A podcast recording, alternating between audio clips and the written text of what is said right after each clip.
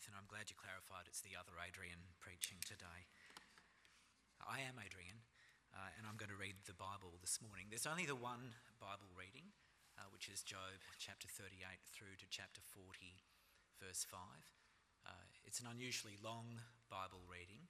Uh, however, it's been chosen so that we get the full effect of what God says when he first and finally speaks to Job. And after all, it's no burden to hear his word read.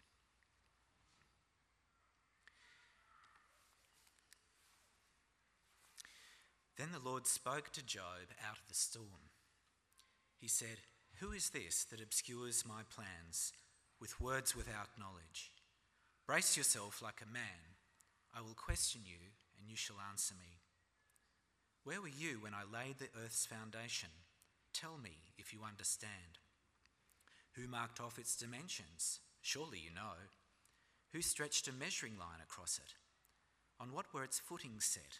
Or who laid its cornerstone while the morning stars sang together and all the angels shouted for joy? Who shut up the sea behind doors when it burst forth from the womb? When I made the clouds its garment and wrapped it in thick darkness? When I fixed limits for it and set its doors and bars in place? When I said, 'This far you may come and no farther. Here is where your proud waves halt.' Have you ever given orders to the morning, or shown the dawn its place, that it might take the earth by the edges and shake the wicked out of it? The earth takes shape like clay under a seal. Its features stand out like those of a garment. The wicked are denied their light, and their upraised arm is broken. Have you journeyed to the springs of the sea, or walked in the recesses of the deep? Have the gates of death been shown to you? Have you seen the gates of the deepest darkness? Have you comprehended the vast expanses of the earth? Tell me if you know all this. What is the way to the abode of light? And where does darkness reside? Can you take them to their places? Do you know the paths to their dwellings? Surely you know, for you were already born. You have lived so many years. Have you entered the storehouses of the snow, or seen the storehouses of the hail, which I reserve for times of trouble, for days of war and battle? What is the way to the place where the lightning is dispersed, or the place where the east winds are scattered over the earth? Who cuts a channel for the torrents of rain, and a path for the thunderstorm, to water a land where no one lives, an uninhabited desert, to satisfy a desolate wasteland and make it sprout with grass? Does the rain have a father? Who fathers the drops of dew? From whose womb comes the ice? Who gives birth to the frost from the heavens, when the waters become hard as stone, when the surface of the deep is frozen? Can you bind the chains of the Pleiades? Can you loosen Orion's belt? Can you bring forth the constellations in their seasons, or lead out the bear with its cubs? Do you know the laws of the heavens? Can you set up God's dominion over the earth? Can you raise your voice to the clouds and cover yourself with a flood of water? Do you send the lightning bolts on their way? Do they report to you, 'Here we are'? Who gives the ibis wisdom, or gives the rooster understanding? Who has the wisdom to count the clouds? Who can tip over the water jars of the heavens when the dust becomes hard and the clods of earth stick together? Do you hunt the prey for the lioness and satisfy the hunger of the lions when they crouch in their dens or lie in wait in a thicket? Who provides food for the raven when its young cry out to God and wander about for lack of food? Do you know when the mountain goats give birth? Do you watch when the doe bears her fawn? Do you count the months till they bear? Do you know the time they give birth?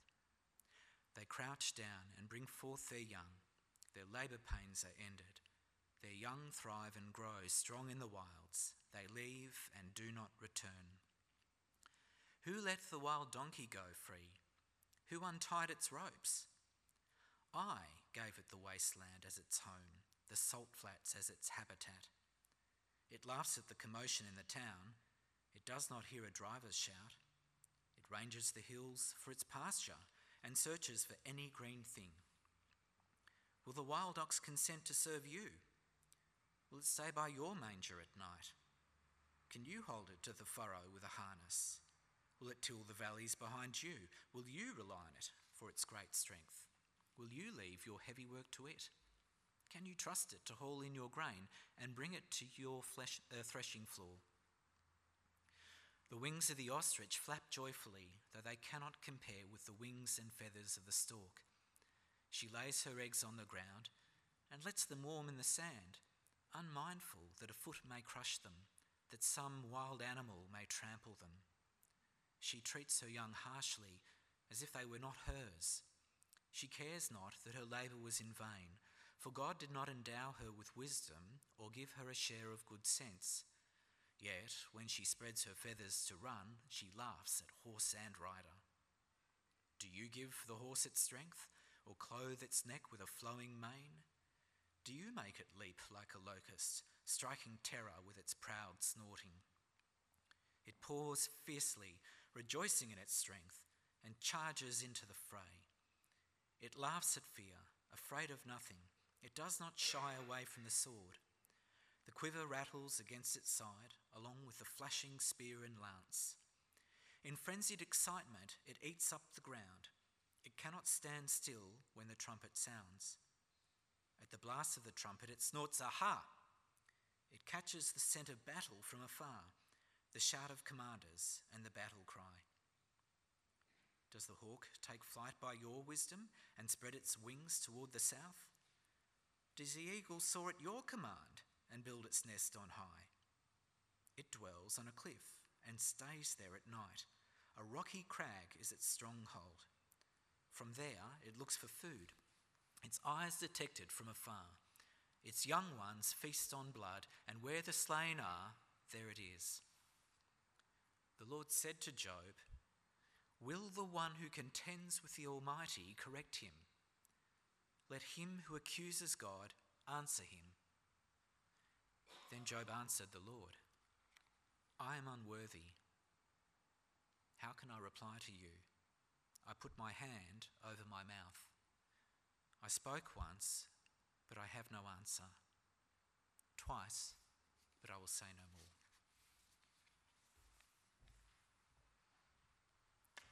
Heavenly Father, we do give you thanks for those words to us. Uh, we thank you so much that you do raise our eyes uh, to see who you are. And we pray now as we consider them for a bit longer, uh, that you would help us to see you and know you. Praise in Jesus' name. Amen. Uh, they are. It is a, maj- a majestic chapter. Two chapters. Thank you so much for reading them, Adrian. Adrian, the A-team is on today. Yes. Uh, but uh, please open up your Bibles. Keep it open to chapter thirty-eight. There's also the outline on the back, uh, which you can take some notes. But uh, one of the things I've noticed, uh, we have talked about suffering a lot, haven't we, uh, in, in Job? Uh, it's not super surprising. There's a lot of suffering in Job. Uh, but one of the things I've, I've noticed about suffering is how suffering can turn a person inwards. Suffering can make a person think a lot about themselves. It's not all that surprising. Uh, if you stub your toe, a trivial example, if you stub your toe, you instantly think about yourself, uh, the pain in your toe. Suffering, like pain, has a power to turn us inwards. Maybe if you think back to chapter three, it's because suffering is lonely and it's isolating. No one knows you're suffering. Uh, maybe it's because suffering is actually overwhelming. It takes over so much of your life that we are simply forced to think about ourselves and our circumstance. But only focusing on ourselves can make suffering worse. Uh, it can lead to endless conversations uh, in our own heads, a constant recalling of pain, an endless forever conversation of trying to work out how to fix something which maybe can't be fixed. In the end, this makes suffering harder. Uh, rather than hopefulness, hopelessness sets in. And in some ways, this is what we've seen in the book of Job. Uh, you probably don't need me to say it again, but Job has suffered intensely. Uh, he was known as the greatest man in the East for his wealth, possessions, and family. But lightning fell from the sky, a wind blew from the desert, and wicked people attacked. And so now he sits on a rubbish dump, an ash heap, no possessions, his family dead except for his wife, and he has suffered. And as we've mentioned in this series, he has suffered undeservedly. Uh, in chapters one and two, Job is confirmed as blameless and upright. He has not suffered for evil, he is suffering undeservedly. And so throughout this book, Job is wrestling with God. He questions God's goodness and his justice. He's not just going, why? Like, why am I suffering? He's saying, why am I suffering undeservedly? And this has been his, his focus. It's like he's kind of zoomed in on this one question. And so now God zooms back the camera. Uh, and if Job has any inward focus, his eyes are now drawn elsewhere to God himself, because the Lord now speaks. And this is what Job has desired. If you've been with us in this series, you will know that Job has wanted a day in God's courtroom, chapter nine. Chapter nineteen, he's wanted to see God face to face. He's wanted to defend himself before God. He's wanted to be vindicated. And that's a really good desire. It's a great yearning of the heart to be righteous before the Lord. Uh, but not all Job's words have been good. If you kind of read the beginning of chapter forty, you'll see what God says of his words. Uh, in Job's innocent suffering, he has disputed, corrected, and accused. In forty verse eight, he has condemned God's justice. So now the time has come for God to hear, to speak to Job. Now the time has come for Job to meet God. But Job doesn't get the answers he was hoping for. Instead, he gets fifty-one questions from God. Ah, thanks, God. Um, but it's what God does. He lovingly draws Job's attention to who he is as God. He gets Job to look around the created world and see why he can be trusted, even when answers aren't given. And first he says to Job, look, look at this good but chaotic world. Uh, at the moment, I'm doing lots of running on bush trails. Uh, if you're a runner on bush trails, you know one of the key things to do is keep your eyes forward. Keep your eyes forward. If you look to the left at a beautiful vista and you keep running, it's likely you'll trip over and hurt yourself. Uh, I've done that before, broke a toe. Um, but humans, I think we're, we're kind of made to look forward, to look forward, not just in the way that we walk and as we run, but uh, even in life. Uh, we're constantly looking forward to what's coming up. But God says to Job first, look back, not just to the beginning of your life, but to the beginning of the world. In, chapter, in verse four there, it's God is the ultimate builder. He has laid a firm foundation, a, a cornerstone. He has measured dimensions. He has marked it off with a measuring line. He has created a world that is not wonky. He's created a stable, ordered world. Verse seven, the morning stars sang together, and all the angels shouted for joy. Sally Lloyd-Jones, uh, a children's author, uh, she wrote this about the creation story. God loved them, humans, with all his heart, and they were lovely because he loved them. Adam and Eve joined in the song of the stars and the streams and the winds and the tree, the wonderful song of love to the one who made them. Their hearts were filled with happiness, and nothing ever made them sad or lonely or sick or afraid. God made a really good world. And maybe this does help you to trust God more. Uh, you know, as you go for a walk in the forest, as you kind of dip your toes in the ocean, as you shred some snow on a mountain, as you see God's beauty, as you see his glory and goodness, maybe that helps you to trust him more. It certainly has helped me. Uh, but it's not that simple, is it? Uh, the world isn't all good. And that's what you see in verse eight to twenty-one. It's not all light and joyful song. In this good world where you could sing and rejoice, in this good world there is chaos, evil, darkness, and death. And God holds them all in his hands. Uh, in verse, uh, in, there is chaos, there is chaos. Verse eight to eleven, God speaks to the seas and the waves. Uh, the sea and waves in the Bible often represent evil and disorder. And it's really not hard to see why. Uh, it, there's been a good run of swell coming through at the moment. And as you watch waves crash, you can see how disordered it is. As you watch them crash, you see the foam bubble, you see sand churn, you see rips pulling people out to the deep. You hear things, you hear loud crashes, and you feel spray on the face as waves explode. It is chaotic. It is out of control. It's not dissimilar to how you might feel in suffering. Uh, it's not dissimilar to how you might feel when you observe the night, the evening news. The world and suffering seems chaotic. But, verse eight, God asks, who shut up the sea behind the doors? Verse ten, who fixed limits for it? Verse eleven, who said this far you may come and no farther? Here is where your proud waves halt. The Lord controls the chaos. It's in his hands. Uh, next, there is evil in God's world. Uh, the first half of chapter thirty-eight is about inanimate creation, you know, light, sea, wind. But the wicked people are dropped in there in verse thirteen to fifteen. The wicked, morally corrupt people bring chaos to God's world. They hurt, they devour, they kill, they destroy. Think about Job. Uh, the wicked people took his ox, donkeys, and camels and killed many of his servants. Uh, we can look back on history, we can look at present time today, and we can see all the terrible things that evil people have done. They appear so powerful. And yet in verse twelve, have you, Job, have you ever given orders to the morning or shown the dawn its place, that it might take the earth by the edges and shake the wicked out of it? It's like the wicked are sand on a beach towel. You know, you pick up your towel and you give it a shake, and the sand just flings away. And you see, God stands above the wicked. As he orders light to enter the world, he shakes away the wicked like sand on a beach towel. In verse fifteen, the wicked are denied their light and their upraised arm is broken. If God is in an arm wrestle with the wicked, he wins every time, like Sylvester Stallone, over the top. Any reference, anyone? No. Okay. God holds the wicked in his hands. He is more powerful than the wicked. Uh, finally, in this section, there is death and darkness in God's world. Uh, Job, very familiar with darkness, very familiar with darkness. In his lament, he cried out that darkness would claim the day of his birth.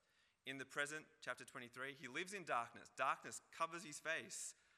And as he thinks of his death, his future, he speaks of going to the land of darkness, where even light is darkness. ten twenty-two, Job knows darkness. He knows the darkness that lurks in this world.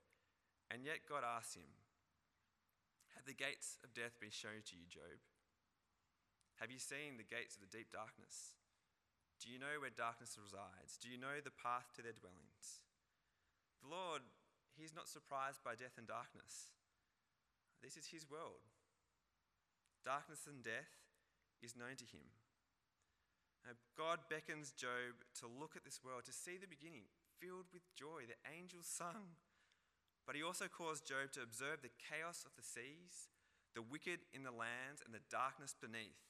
All these things that seem so powerful and out of control, that seem so opposed to God's goodness, but yet are within God's hands. Next, God takes our eyes, or Job's eyes, to the skies. He says, look up, look up at the skies.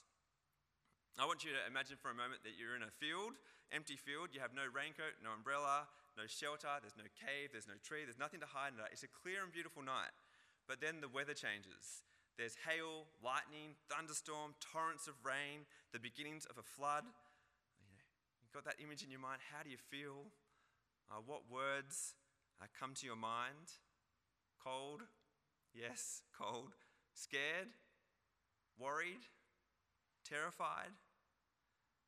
God calls Job to look up in verse twenty-two and thirty-eight.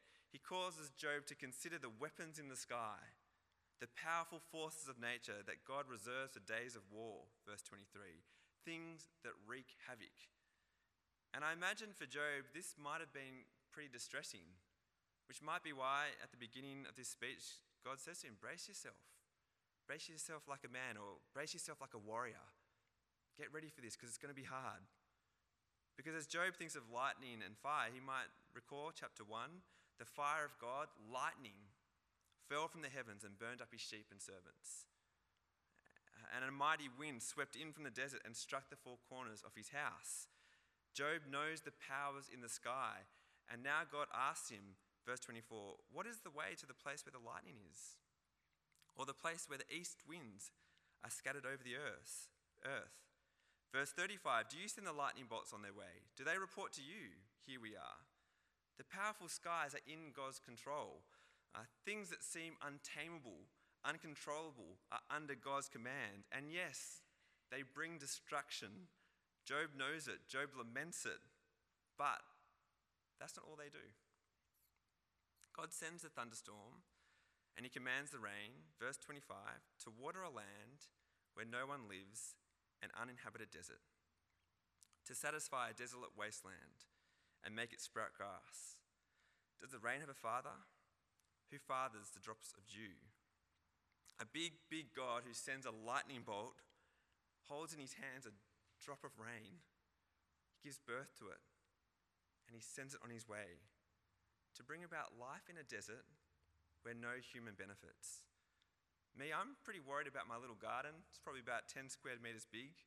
Uh, it's for me and my family to enjoy, but God fathers the rain and sends it to a desert that I will never see, to give growth to grass, to a desert that you and I might never walk in.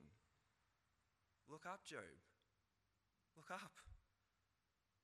Uh, look up and see my wisdom, the powerful lightning bolt, the drop of rain in my, is in my hands. Life and destruction are in my hands. Look up, Job. Look up and trust me. Nuremberg, ten a.m. Look up. The God who formed the world knows the number of hairs on your head. Look up and trust. Lastly, lastly, uh, in this little bit, uh, God says, look around. Look around at the wild. Uh, there are some truly classic songs. The Circle of Life, classic song. Love it. Uh, as soon as I hear it, I think Lion King. I'm not sure if everyone does. Uh, you know, I think of Simba being held up on Pride Rock. And I decided that in preparation for this sermon, I'd re-watch this scene. It is beautiful. Uh, elephants. Uh, it, it helped me a lot, people. Uh, don't knock Disney too much. Uh, elephants, meerkats, giraffe, antelopes, they all march together in harmony. It's great. The African land, the African animals, they, they, they kind of shine in splendor. As you watch this clip, everything seems so good. You can see why the angels rejoiced. Happy, so much life. But in the reality, for the circle of life to continue, some animals have to die. Some animals are prey of others. Death for life. You don't see that in Lion King. I mean, you, as, as the circle of life plays, it would make more for a horror film rather than a kids' movie. And that's kind of what you get in chapter thirty-nine. We move from the winds and the waves and the lightning to, to creatures, wild animals that roam the globe. Uh, from thirty-nine of chapter thirty-eight, do you hunt the prey for the lioness and satisfy the hunger of the lions? When they crouch in their dens or lie in wait in a thicket, who provides food for the raven?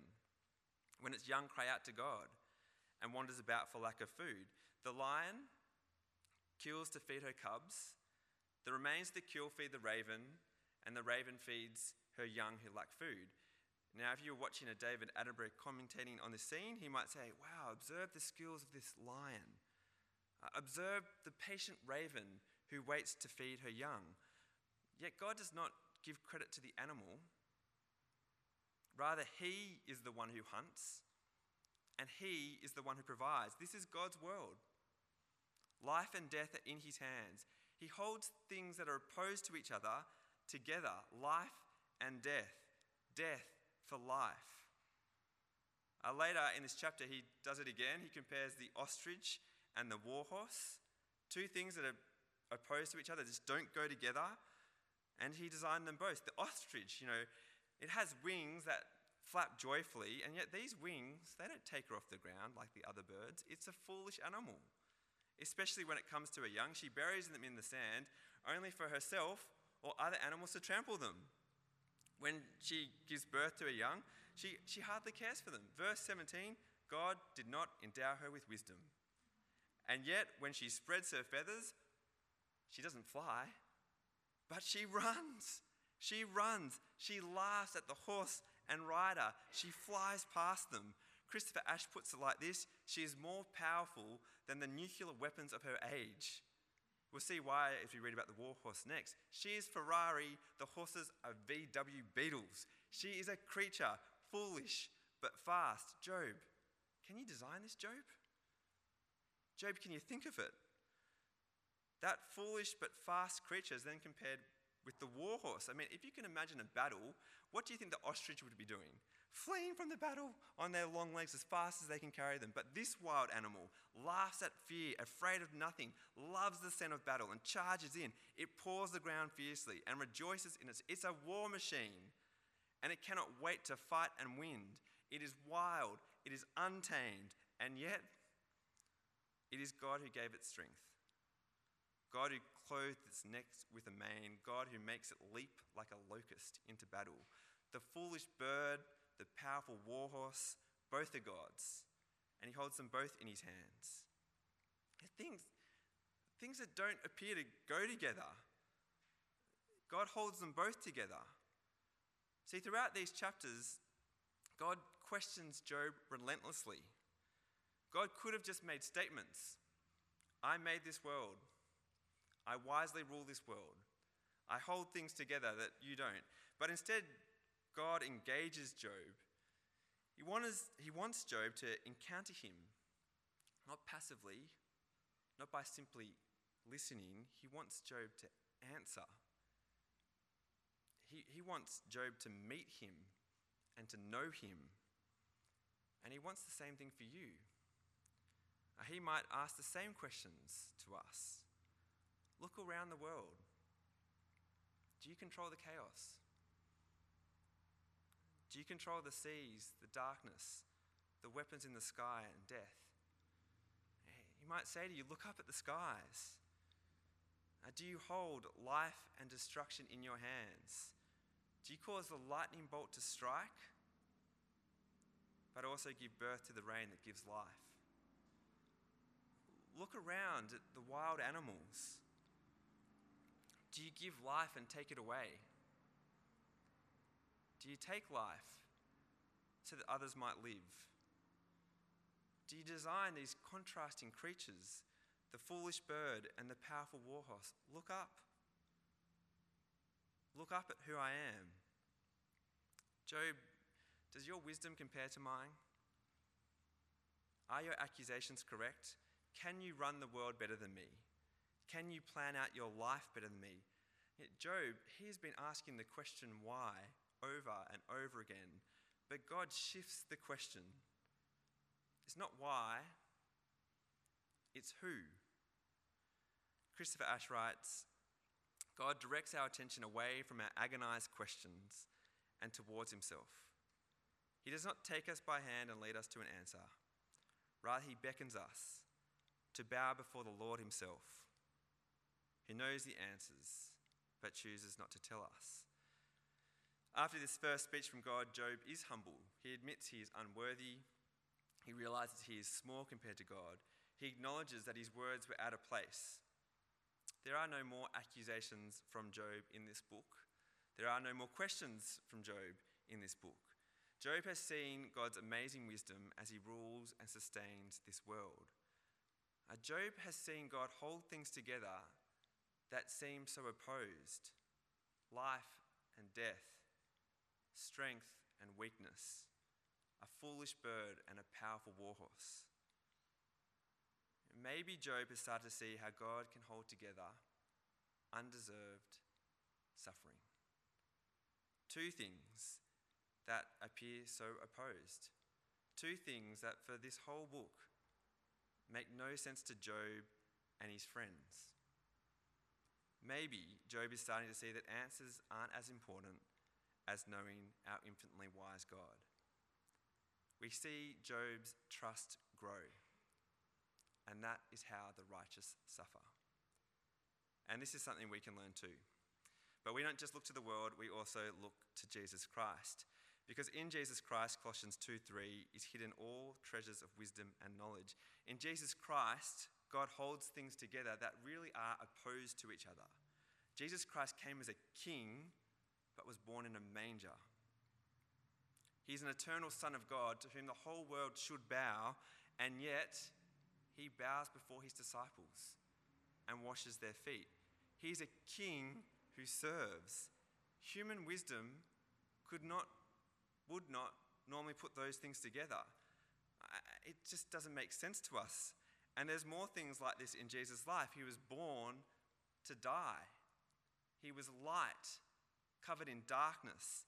He was innocent, yet condemned as guilty, suffering, undeservedly, dying to give life. From a human point of view, Jesus makes no sense. It's just foolishness. It's a terribly tragic story. Innocent suffering makes no sense. And yet in Jesus Christ, these things are held together. Uh, First Corinthians one eighteen, the cross is foolishness to those who are perishing, but to us who are being saved is the power of God. Narrowburn ten a m, there will be a lot of things that will make no sense to us. There will be a lot of things that you'll have no answers to. There's a lot of suffering that will happen to you, and you won't be able to work out the reason why, because there'll be things that you'll hold together and you just can't put them together. They'll seem so opposed, and you can't hold them in your hands or in your mind. But take comfort in this. God's wisdom is bigger than ours. He holds things together which make no sense to us. In Jesus Christ, we see it supremely. His undeserved death for our eternal life. Suffering, it might cause us to look inwards, but God has spoken to us this morning, and he's called us to look out. To look at the world, to look at the skies, to look around the world at the wild animals, and to look to Jesus. To look to Jesus and to trust him. Even when you can't make sense of it, look to Jesus and trust. I'm going to pray. Heavenly Father, we do thank you for a majestic chapter, which does cause us to look and see you, uh, your amazing wisdom in how you rule this world. Uh, and how you hold things together which make no sense to us. And Father, we thank you so much for Jesus Christ, uh, that in his suffering uh, we are given life. And so as we uh, go through life and as we struggle with not finding answers, uh, might we find you and know you, uh, our good God, who rules this world and has given us his Son. Amen.